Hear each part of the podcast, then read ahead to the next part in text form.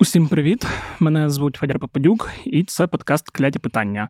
А зараз я та заступник головного редактора Української правди будемо говорити про війну, про фронти, про зброю та про все, що відбулось протягом цього тижня. Нагадую, що є відеоверсія. Посилання на відеоверсію ви можете знайти в описі цього подкасту або просто перейти на YouTube канал Української правди.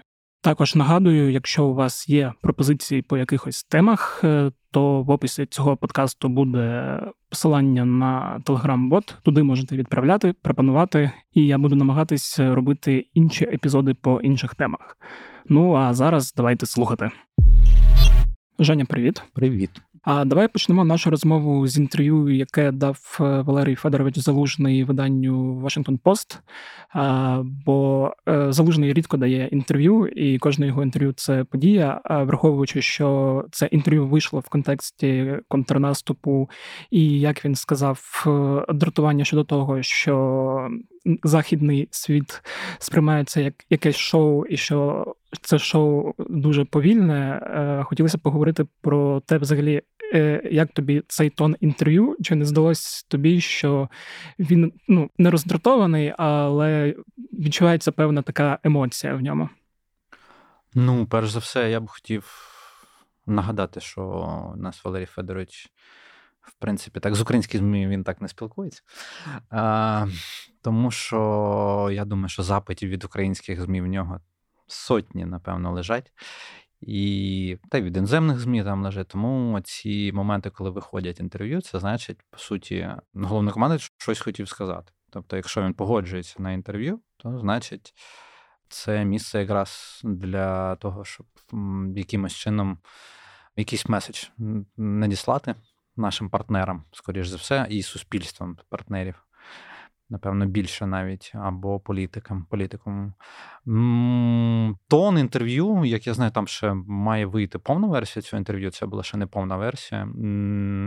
Тон інтерв'ю, звісно, він такий доволі, я б сказав, різкий місцями. Про роздратування, про те, що кожен метр, що від нас очікують чогось невідомо чого. Ну і по суті, він, в принципі, відповідає всім е, таким критикам, або що щось там у вас повільно все відбувається. Ну, по суті, він просто каже, що якщо ми воюємо за стратегіями НАТО, то я би хотів подивитись на ті держави, які без авіації робили те, що робимо ми. Ну, тобто, там головний меседж був в тому, що якщо ви хочете очікувати чогось більш стрімкого, то давайте ви, напевно, почуєте нас і дасте нам нарешті авіацію, і е, якимось чином наш снарядний, е, я б не сказав, голод, але наші снарядні потреби якось реалізуєте. Напевно, це основні два посили, які я там побачив. Ну, так, скажімо так, це навіть не поміж строк там було, там просто прямим текстом прямим текстом було сказано. Тому ну насправді так, воно таке різкувате вийшло, але напевно головнокомандуюча армії, яка а, несе втрати, звісно, при наступі, він точно має право на такі висловлювання. Ну і те, що ми казали неодноразово, оце сприйняття про повільно, про те, що наче це якесь шоу. Недаремно він сказав, що це не шоу, тому що мені інколи здається, що люди, е, західне суспільство, надивившись якихось бойовиків, е, уявляють собі війну як е, фільми. З Рембо та Шварценеггером, коли там не знаю, заходить маленька група і нищить мільйони з одного кулемету, і зрозуміло, що це не так, і ці очікування треба якось е, гасити якимись реальними е, ну, заявами і реальними кадрами, доносити до них, що ну, це не кіно, і як в кіно воно не робить скажімо так, в будь-якому фільмі, напевно, про війну ми практично не бачимо, ну я маю на увазі бойовики стандартні голівудські, ми там практично не бачимо мінних полів. Тобто ми не бачимо того, що з чим реально стикаються живі люди, наші а, наші воїни. Тому, ну, напевно, це було вчасно. Ми якраз. Е, про Валерія Федоровича Залужного та його інтерв'ю хотіли ще згадати в контексті того, що відбувається зараз на півдні. Не можна з одного боку сказати, що є якісь е, значні просування через ті причини, які ти озвучив, мінні поля, робота там російської авіації, всього такого. Але давай все одно проговоримо, що змінилося за тиждень, і які ну, зараз є гарячі точки, на яких відтинках напрямках, бо вже Запорізький напрямок його трошки подробили і там звертають увагу і на там, радянський відтинок. Да? І давай от ти розкажеш, куди варто звернути нашу увагу, що там відбувається. Ну, давай. Ми думали знизу піти, але uh-huh. я все-таки зверху піду, тому що ми минулого разу говорили про напрямок Сватого, uh-huh. що він там доволі гарячий був саме минулого тижня. Е, Як я знаю, і як ми бачимо по зведеннях, Е, нашим військовим вдалося локалізувати е, ту активність росіян, яка була минулого тижня. Тобто, в нас були в, скажімо, втрати позицій минулого тижня в лісах на Кремінна Лиман напрямку, і ем, завдяки, ну, тут я думаю, можна сказати, що завдяки діям 95-ї бригади і іноземного легіону нам вдалося все-таки ситуацію трошки вирівняти. Вони не припиняють там наступати, але якби їх запал трошки був збитий. Саме, от якщо говорити по цьому тижню. Я правильно, тоді, якщо ми пішли трошки з іншого боку, хотів тоді уточнити, я правильно розумію, що там е, дві гарячі точки, ну, замість одної, тобто Абдіївський і Ну там по суті ні, та Авдіївський трошки нижче. uh Тут просто інакше. Там е, йде в нас, вони постійно намагаються з трьох боків нам е, наступати в районі Білогорівки.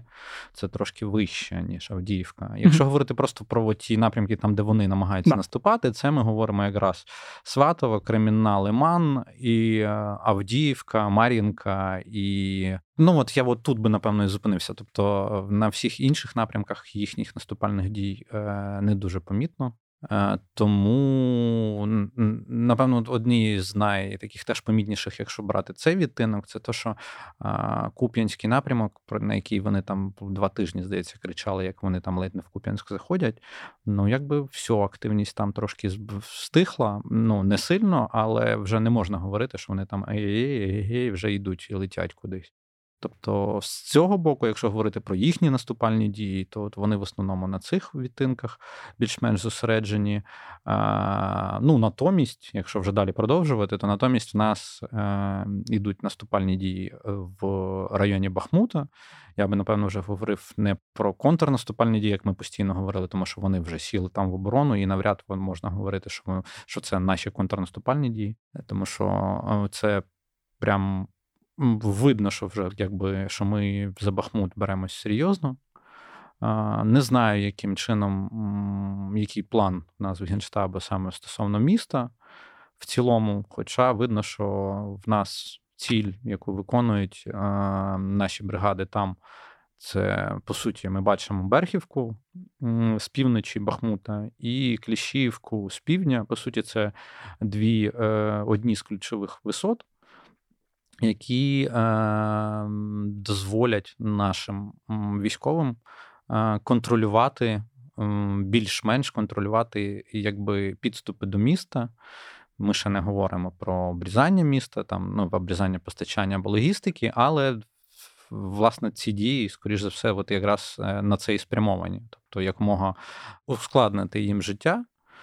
Е, я бачив, що хлопці з 57-ї бригади говорили, що вони начебто в північній навіть вулиці Бахмута, там якимось чином там були. Скажімо так, це, звісно, треба на місці дивитись, але не впевнений, що саме це було якоюсь там метою, щоб там якимось заходити прямо в місто. Я думаю, що наші думають трошки інакше. Е, це крепко подумати е, росіянам, чи варто в місті залишатись. Тобто, ми, по суті, е, судячи з наших дій, будемо пробувати їх звітом видавлювати повністю. Але це справа не швидка. Ну тобто, тут говорити про швидкість немає ніякого сенсу. Тобто, тому що заходити е, будь-яка штурмова дія від будь-якої бригади це часто доволі тривала і спланована операція, особливо коли в тебе там супротивник в там в глибокому захисті, то це доволі не така швидка дія, як багатьом здається. Тобто будь-який штурм це значить зайти, зачистити, потім закріпитись на тих позиціях, на яких е, ти потім будеш продовжувати свої атаки. Ну тобто, це достатньо складна річ, і тому, коли ми бачимо там, що в нас генштаб там говорить про кілометр по півтора кілометри, коли ми заходимо десь вглиб за за декілька днів, це хороші показники, враховуючи, що ворог там сидить не просто так. Для ворога Бахмут це е, вже знаєш, їхня скрепна історія, е, яка там їхній, не знаю, чи там так голосно говорити, як їхній Сталінград, але в цій війні це достатньо важлива для них психологічна точка, яку вони будуть втримувати. Тобто в будь-якій війні е, є речі, які називаються з воєнної логіки потрібні, а є з психологічної логіки. От тут ми говоримо про Бахмут, напевно, більше з психологічної логіки. І знову вертаємось до того, що якщо в оперативному якомусь е, значенні, в оперативному значенні навряд можна говорити про те, що він настільки цільовий, як е, в психологічному. Ну тобто, коли ти 10 місяців штурмуєш Бахмут, а потім там впродовж декількох місяців місяців навіть українське ЗСУ постійно є. Якісь успіхи по видавлюванню тебе з того міста, яке ти зруйнував, то напевно для них це не дуже приємно. Ну і в тому числі з інформаційного, враховуючи, що потім, коли так станеться, що їм доведеться звідти піти, доведеться пояснювати і аудиторіям, які підтримують війну, чому так сталося. І... Ну, власне, значить, типу, тут, коли доведеться піти, я тут якраз дуже сильно підтримую Валерія Федоровича Залужного в його висловах, що кожен метр дається великою кров'ю, тому давай тут обережно. Знаєш, ну типу вирішить, що ми будемо видавлювати їх до кінця. Окей, ну вирішать якось інакше. Ну так і буде.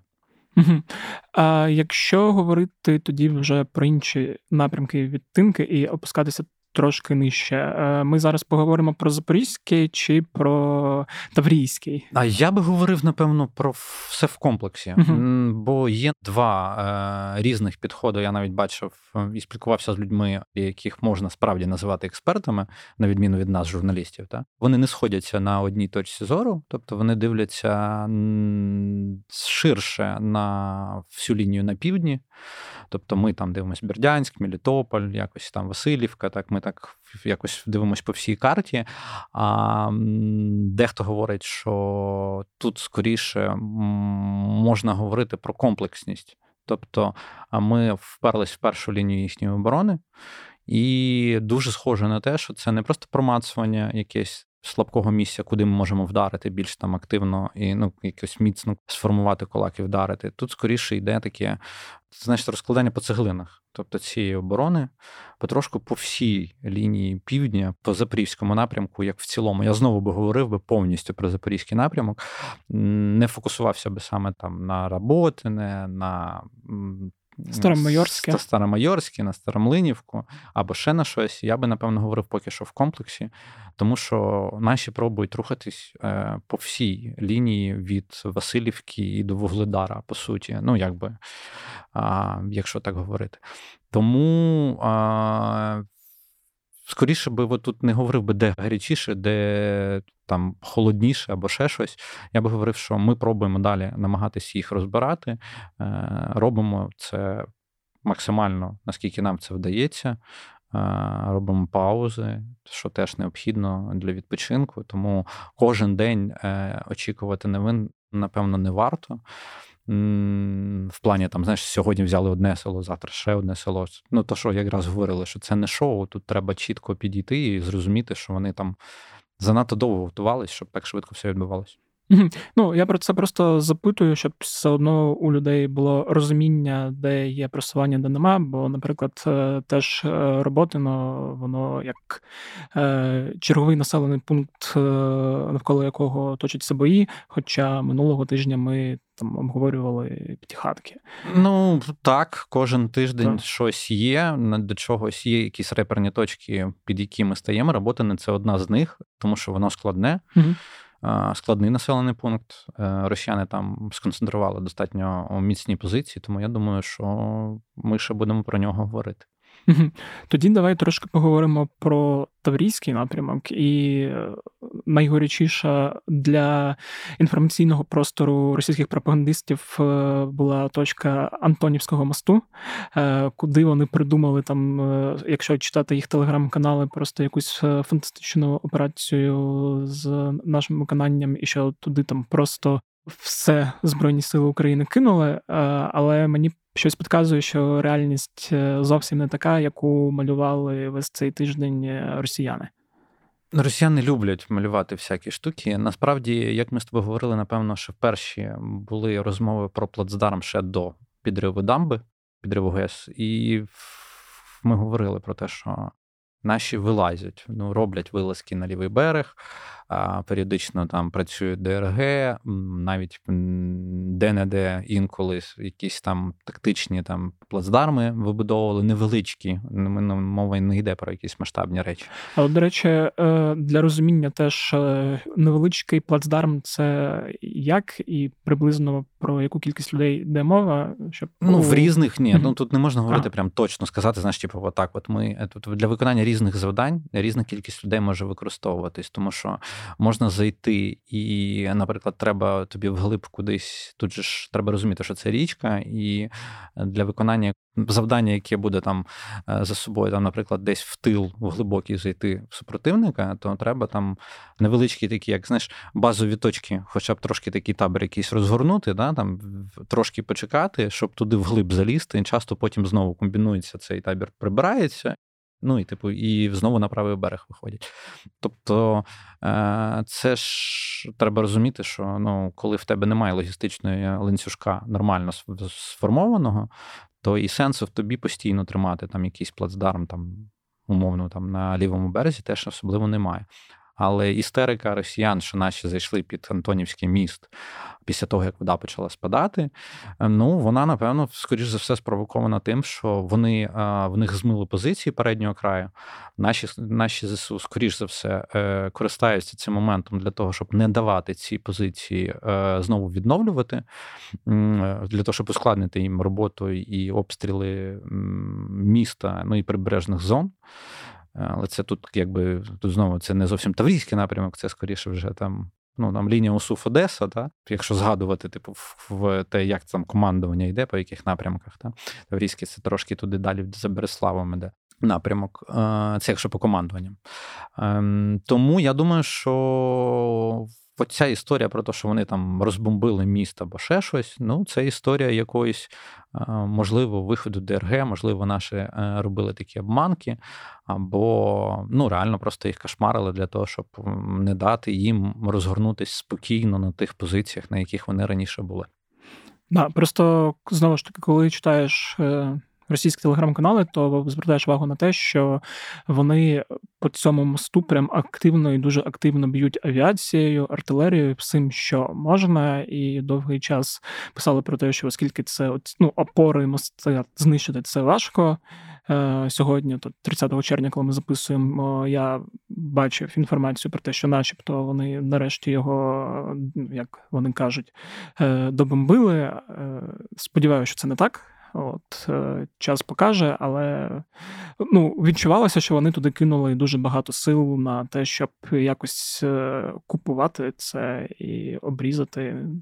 Я думаю, що це страх е, можливості організації форсування Дніпра mm-hmm. з боку ЗСУ. Хоча я ні наші, е, ні наше командування, ніхто про це навіть поки що не говорив. Ми коли з тобою розмовляли про підрив Коковської ГЕС, е, ти пояснював наслідки для контрнаступу і взагалі по лінії фронту в тому, що е, через те, що там вода е, все розмила, у росіян немає необхідності тримати там сили, їх можна перекинути на інші ділянки. Чи не означає ця вилазка, наших е, збройних сил, що зараз росіянам доводиться сховуватись. Вилазку ніхто не ну, підтверджував, ну, якщо ти пам'ятаєш, так? Не е. підтверджену вилазку. Да. Ну, Якщо от е, ми припустимо, що вона теоретично є, що тепер росіянам треба там тримати сили, ну фактично це їх сковує якраз на цьому напрямку, про який ми зараз говоримо. Ну, це їм нагадує, що просто так прибирати звітом нічого не можна. Угу. Тому враховуючи, що на запорізькому напрямку в цілому їм необхідно достатньо велика кількість людей, то вони б, напевно, з задоволенням перекинули туди значно більше, але от такими е, ситуаціями, е, от такими, такими запалюваннями в певних місцях якоїсь там вогневих точок, е, просто по суті розтягують ту саму дугу, про яку я тобі говорив. Тобто наші розтягують цю дугу для того, щоб ем, росіяни не могли почувати себе е, комфортно ніде. Тому з цього боку, якщо з цієї точки зору дивитись, то в принципі доволі логічно пояснювальні дії. Угу.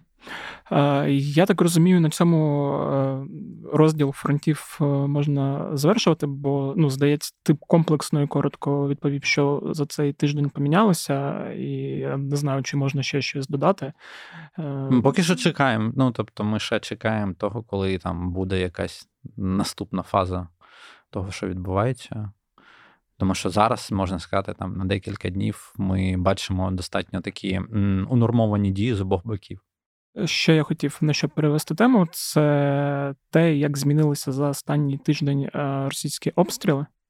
Е, стало помітно, що авіація їх працює переважно по областях прифронтових. Не хочеться говорити, що Київ давно не кошмарили, бо є розуміння того, що це рано чи пізно відбудеться, і що розслаблятися не можна і зарано. Але я так розумію, в цьому теж є певна логіка. Е, в тому, що вони зараз е, атакують тільки прифронтові міста. Ну, це підтвердження того, що наші ЗСУ справді е, пробують і мають певні просування на південному напрямку. Тому вони намагаються зараз максимально вибити те, що їм здається, там логістично ланцюжки з нашого боку. Тобто вони теж пробують бити по складах, пробують бити по паливу, пробують бити по техніці, там по ППО пробують бити саме переважно в районах півдня і сходу.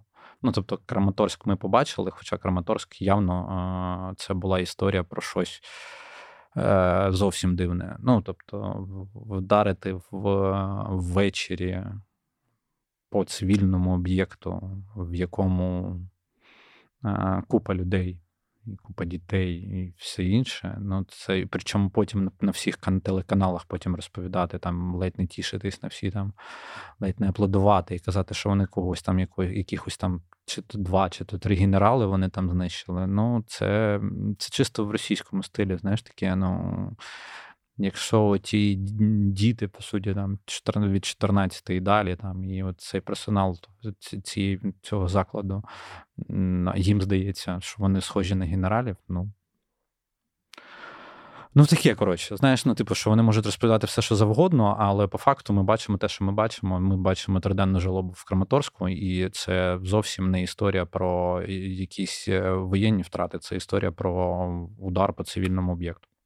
Ну да, тут не посперечаюся, і, на жаль, це не вперше, коли таке відбулося, і не вперше навіть в Краматорську, коли таке відбулося.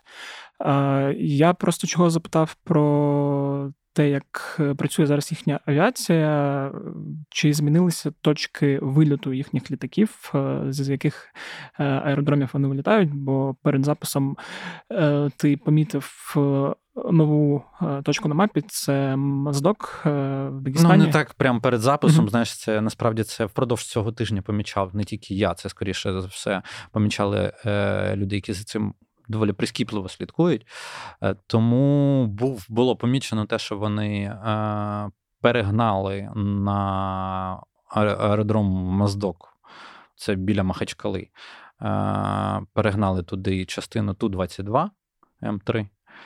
А це означає, що вони просто розтягують свою авіацію. Е, вони цей аеродром фактично не використовували раніше. Зараз, я так розумію, вони його активізовують. Тобто ми звітом не бачимо там великих вилітів, але ми бачимо перекидання туди техніки. Mm-hmm. Це, скоріше за все, пов'язано з тим, що вони трошки намагаються, по-перше, переформатувати е, якби розташування своїх літаків, боючись наших ударів. І по-друге, я так розумію, це якраз пов'язано з тим, що вони е, більше намагаються працювати по напрямку з зміною пускових позицій, і я думаю, що це от більше, щоб підналаштуватись на ще, ще більш посилення ударів нашого півдня. А Чи може бути так, що з якихось е, там аеродромів, які знаходяться ближче, е, можуть взагалі припинитися їхні виліти? Чи Я думаю, ні. Я mm-hmm. думаю, що це буде це просто ще додаткова опція буде для них. Я не думаю, що взагалі, ну якщо так брати, вони в цій війні по факту використовують там десь близько 40 аеродромів просто різні з різними цілями, і е, є ті, які базові. Опорні пункти авіабазування, а є такі, які використовуються не так часто. Та? От Моздок взагалі фактично не використовувався, тепер почав використовуватись. Тобто, і з нього, схоже, роблять якусь таку теж опорну авіабазування, якесь тому я думаю, що враховуючи, скільки техніки вони туди не почали перекидати, радше за все, ми побачимо і виліти, і частіше саме звітом. Угу. Да, ну я так розумію, е, це тільки якась початкова стадія цієї ну, операції? як е, помітили, е, тобто це з'явили супутникові фото з різних місяців, тобто mm як розвивалось, це десь що десь з кінця травня вони почали так рухатись. Ну, тобто, перекидати туди от ту 22 М3, Іл-76, який, скоріше за все, ем, там перезарядки їм туди закидає. Тому я думаю, що це ще одна опція, яка ну, знову свідчить про те, що вони готові міняти тактику. І на це треба завжди зважати. І як я розумію, наші повітряні сили про це попереджені. Угу. Давай ще поговоримо про зброю. Е, теж важлива тема. Е, вчора, 29 червня, ввечері я зайшов е, на українську правду, і там, де головні новини, в мене був певний когнітивний дисонанс, тому що в стик було дві новини. Перша це з посиланням, здається, на той самий Вашингтон Пост про те, що було прийнято рішення про передачу ракет Атакамс. І нижче новина Пентагону, що вони про це нічого не знають. Ну, це говорить тільки про дискусію, що дискусія mm-hmm. доволі палка відбувається, я так розумію, в в Білому домі і в Пентагоні, скоріш за все, е, про те, що це потрібно. І це, враховуючи активізація цієї дискусії, знову пояснює. От ми бачили удари по Бердянську, по Бердянському аеродрому, от буквально. Росіяни вже зі свого боку показували, що це Storm Shadow. Прильоти в них там плотні, там 11 таких плотних прильотів туди зайшло. Ну, принаймні, 11 вибухів вони зафіксували самі.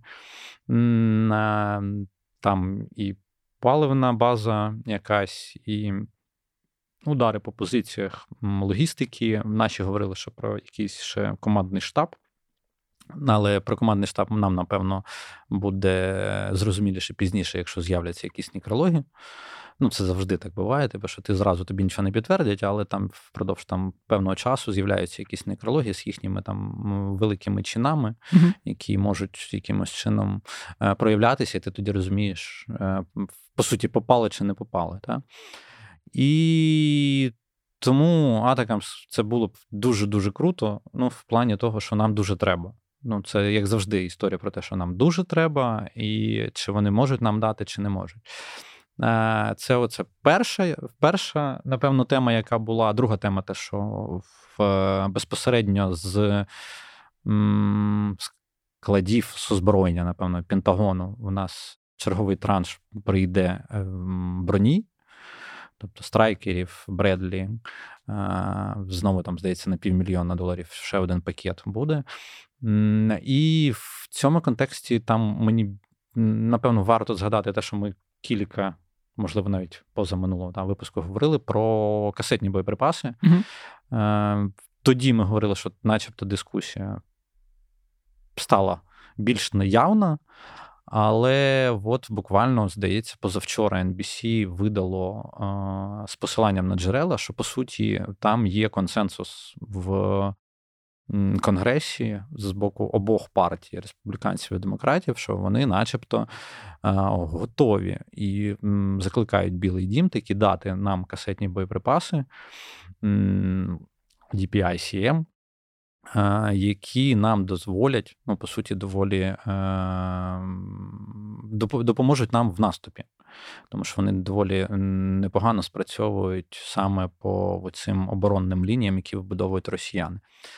Проблема там в чому? Тому що там треба на законодавчому рівні це закріпити, бо, хоча ми не є країною підписантом. Підписантом, так само, як і Штати, не є підписантом конвенції по а, касетним боєприпасам. Невикористанню. Невикористанню, так. Тобто ми нічого, ні на що таке не підписувалися, тому ми можемо використовувати, але безпосередньо в самих Штатах там є певні законодавчі перепони е, і нюанси, які не дозволяють їм, по суті, там експортувати або передавати поки що е, такі касетні боєприпаси. Але якщо інформація NBC справдиться, і що справді є там консенсус між двома партіями, то я думаю, що ми зовсім скоро можемо побачити якраз е, там якісь рішення по передачі касетних боєприпасів. Це нам дуже зараз допомогло, тому що це штука, яка може там розширити базу наших влучань або ще чогось значно ну, там, масштабувати це все, mm-hmm. тому що це фактично там один касетний боєприпас, він може працювати там по території там в 10 разів більше, ніж звичайний снаряд, умовно. Касетні боєприпаси так само ще є для Хаймерсів, тому ще там одна опція: ми можемо отримати якісь нові снаряди для Хаймерс, які теж можуть нам в цьому там значить, допомогти і трошки там розширити лінійку того, що ми можемо використовувати. Угу. Да, ну я просто сподіваюся, щоб це було вирішено там найближчі.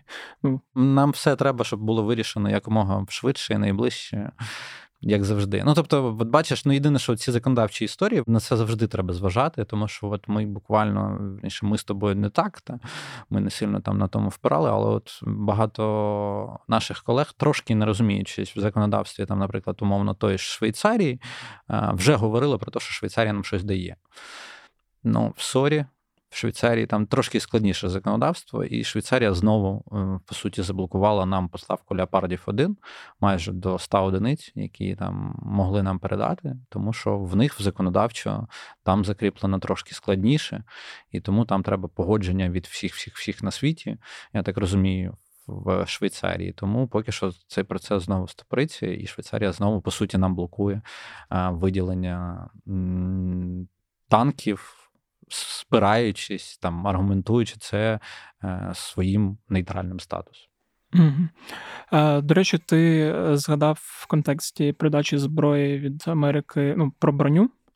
Е, хотів запитати, от станом на зараз, коли там ця броня вже використовується, чи можна якось Е, розповісти про те, як вона себе проявила, там чи краще там того, що була в нас до цього, наскільки воно рятує життя військовим, як сильно може утримувати там ті чи інші, я не знаю, удари, там підриви на мінах і так далі.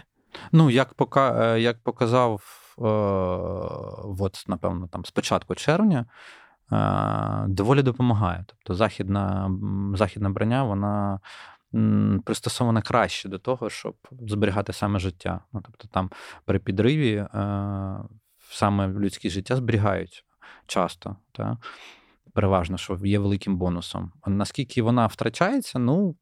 Я не знаю, тобто оцінки я б не давав, тому що і наші не дають, mm-hmm. і там ну Орікс може хіба що ви подивитесь, там якісь оцінки. Але я би спирався на от якраз на цей пакет. Якщо хочете, подивіться ну, там, американської допомоги на ті цифри, які вони, він дуже схожий на оперативний пакет е, допомоги, тобто такий, який е, робочий, скажімо mm-hmm. так. Тобто, знаєш, вони подивились, що де не вистачає, і в робочому, в швидкому порядку намагаються е, там компенсувати. компенсувати. Mm-hmm. От, Тобто, ви подивитесь на ці цифри, і я підозрюю, що вони дуже близькі будуть до того, що потім колись покаже Орікс, або будуть там потім якимось чином звітувати про там втрати або використання, або там ремонт, або там виведення з ладу, або щось таке. Я думаю, що от десь в цих цифрах ми зараз можемо десь оперувати. І ну, переважно, переважно ми бачимо, що якихось суперкадрів, нових якихось взломів або підривів які там на початку червня з'являлись там з леопардами і з Бредлі, ми зараз переважно не бачимо. Тобто ми бачимо фактично ті самі кадри часто в російських пабліках, е, які крутять їх з різних боків. Я вже не знаю, з якого боку вони вже можуть там розкручувати ці кадри. От початкових наших спроб mm-hmm. вони вже там розкручують, як завжди. Ну, звісно, Путін вже все все ліквідував, все вже всі леопарди вже нічого нема. Але не, як можна... ми бачимо, все є, і все ще дуже багато техніки, і дуже багато наших підрозділів ще не бачили цьому наступі, тому в нас є ще про що говорити. На відміну, наприклад, від самих росіян, в плані того, що коли ми говорили про Бахмут, я забув згадати, от е, колишня речника, то здається, Владислав Селізньов нещодавно якраз сказав про те, що 22-га бригада з'явилася на Бахмутському напрямку, а 22-га бригада російська. Російська, російська бригада е, з Волгоградської області, здається. А це от спіцура спіцура. І тобто, якщо вони елітку підганяють для того, щоб вони виконували функції піхоти, по суті, то це вже свідчить про те, що вони намагаються використовувати резерви.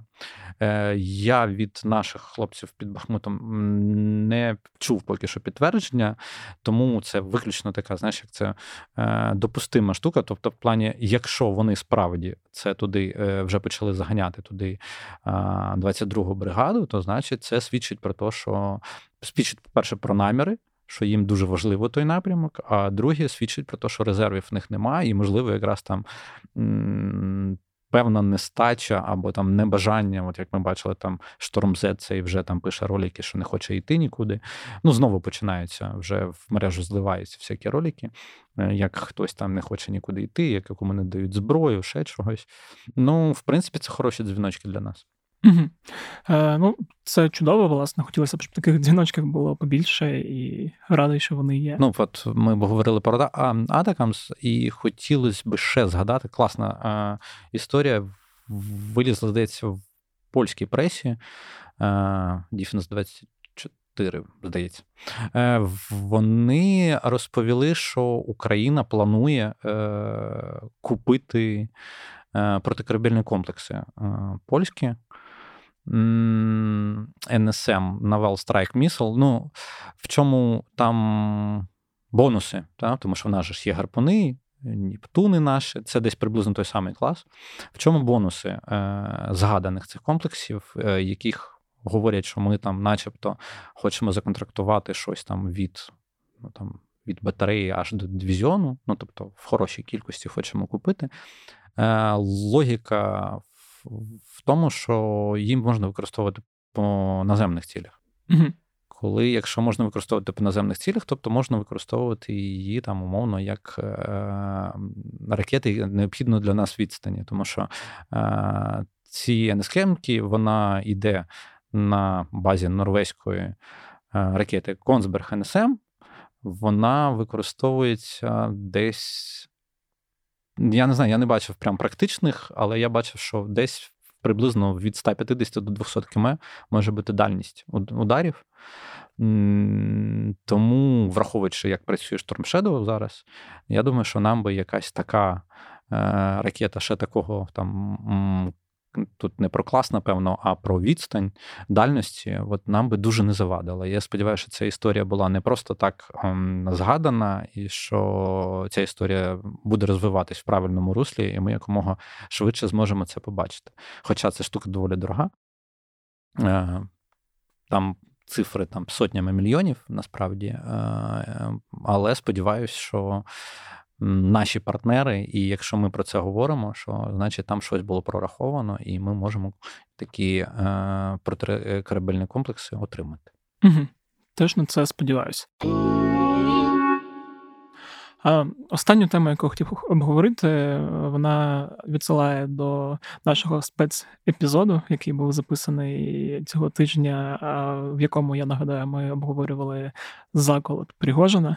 Це те, що е, знаєш, ми, вирішили поговорити аж майже півтори години для того, щоб не тягнути його саме в цей випуск, який ми записуємо зараз. І да. ти про і ти про нього починаєш говорити. Е, Я насправді не хочу дуже сильно на цьому зупинятися. Просто з моменту, коли ми записали епізод, відбулося кілька подій, на які я б хотів би закцентувати увагу, і які мені здались цікавими. Ну просто щоб обговорити, не знаю, спробуємо обійтись без конспірології, але все одно. Перше, на що я звернув увагу, це арешт.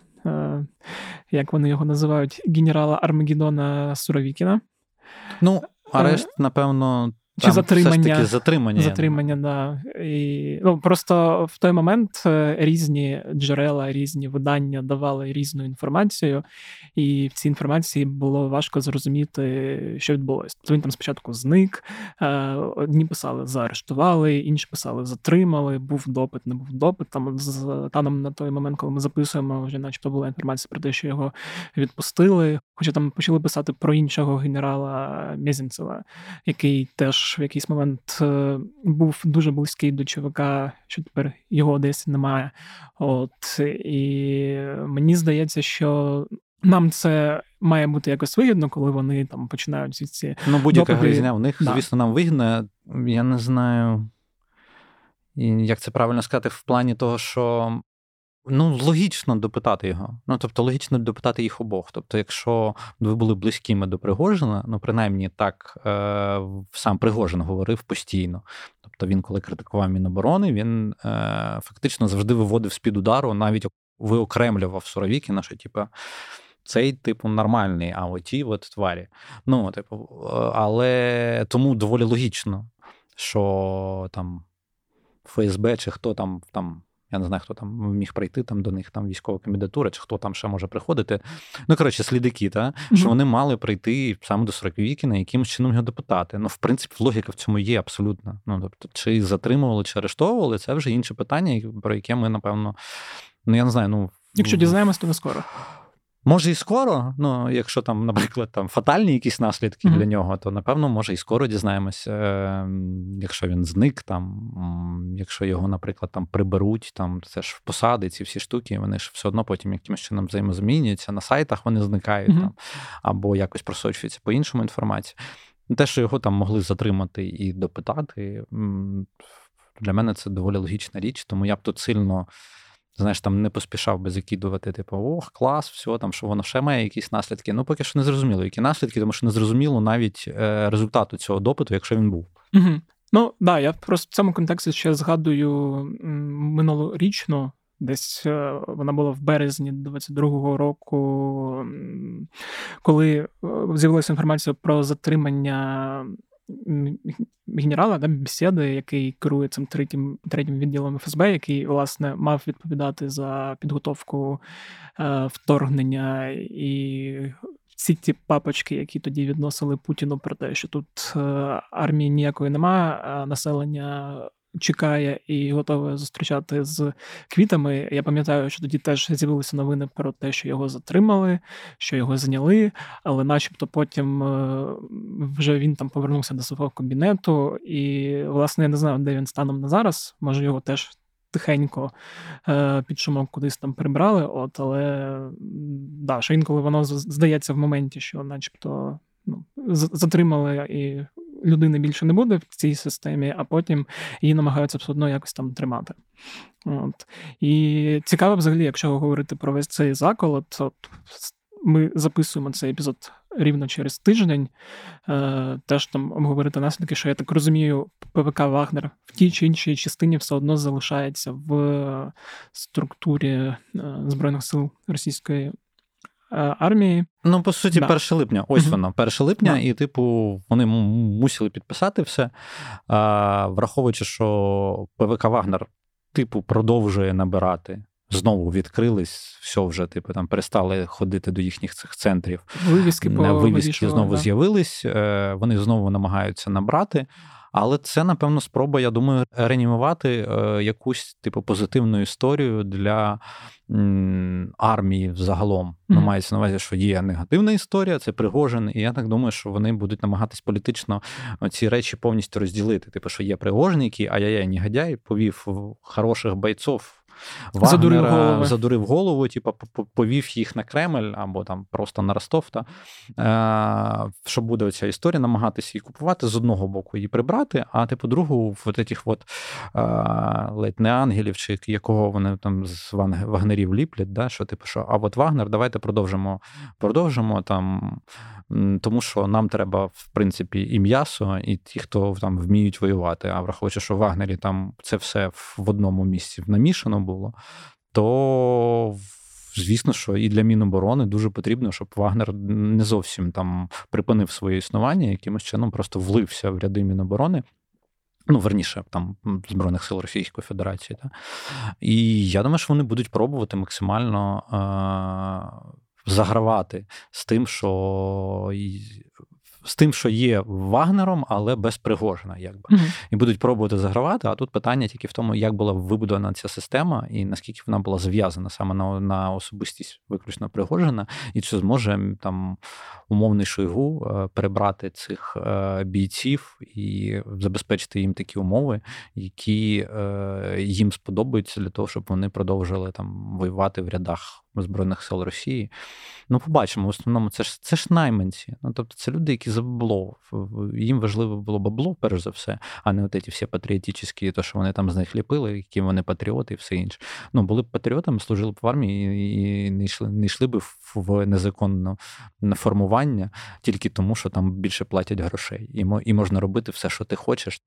Типу, ти, в принципі, ні під яким законодавством не ходиш. Угу. Ні, Тому... Тут я погоджуюсь повністю. Да. І ще один цікавий наслідок, який теж ми не встигли обговорити в спецепізоді, і ми його так коротко зараз зачепимо. Це той факт, що Росгвардія їхня, яку очолює Золотов, е, е, отримує е, важку техніку. Тобто, Та хай вони знайдуть важку техніку. Да, я розумію, що це не означає, що там зараз з фронту, бо можливо, раптом так хтось подумав, там поїдуть якісь танки назад в тили Росії, от але теж е, така їх зміна, якась, яка в них там відбулась після заколоту, який був ну хай знайдуть спочатку ці танки. Ну тобто. Але то, що вони бояться і типу типу роблять висновки, що для Росгвардії е, будуть танки, ну окей, хай ще одній мавпі з гранатою дадуть ще зброю, а золото приблизно такий самий.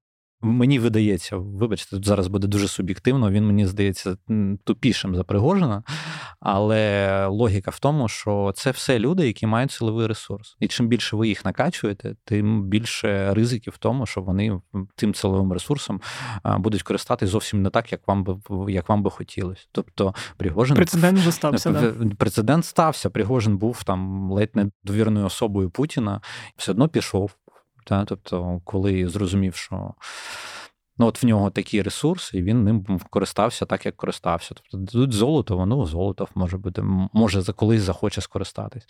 Ну, побачимо, хай ну, хай накачують свої структури чимось. Ну, в них просто зламаний цей е, якраз цей запобіжник. Ну, тобто, хтось хтось зірвав стоп-кран. Ну, типу, що завжди це використовувалось, це була завжди е, прерогатива виключно влади. І, по суті, там роками вибудовано цьому образу персональну. Типа на стоп-кран може може тиснути тільки Путін. Ну от Пригожин підійшов і натиснув на стоп-кран. Тепер вони стоп-кран, наче на місце поставили, але тепер вже кожен, хто ходить навколо цього стоп-крану, може знову його дьорнути. Тобто, все. Ну тобто, в тебе нема монополії на стоп-кран. Е, я думаю, на цій ноті можна і закінчити наш сьогоднішній епізод, е, бо ми спробували максимально стисло все важливе обговорити, і щоб знову не випускати епізод, який буде тривати годину 20, е, Тут ми ставимо нашу точку. Тому, Женя, дякую, як завжди, все комплексно, гарно і зрозуміло. Отже, як завжди, в кінці я вас попрошу, е, якщо вам сподобався цей епізод, не забувайте його поширити. Якщо ви користуєтесь Apple Podcast, ставте там оціночки, якщо ще не ставили, та пишіть коментарі, щоб інші слухачі, які не слухають кляті питання, знали, що це за подкаст і чому він хороший. Ну і якщо ви користуєтесь Spotify, то залишайте оціночки там також. Підтримуйте Збройні Сили. Я нагадую про своє побажання, яке залишав ще минулого епізоду, про те, що друг мого друга, який зараз воює, дуже сильно потребує нового авто, і я допомагаю трошки збирати на це гроші. Лінк буде також в описі цього подкасту. А якщо вам подобається моя робота і робота моїх колег по українській правді, вступайте в клуб УП.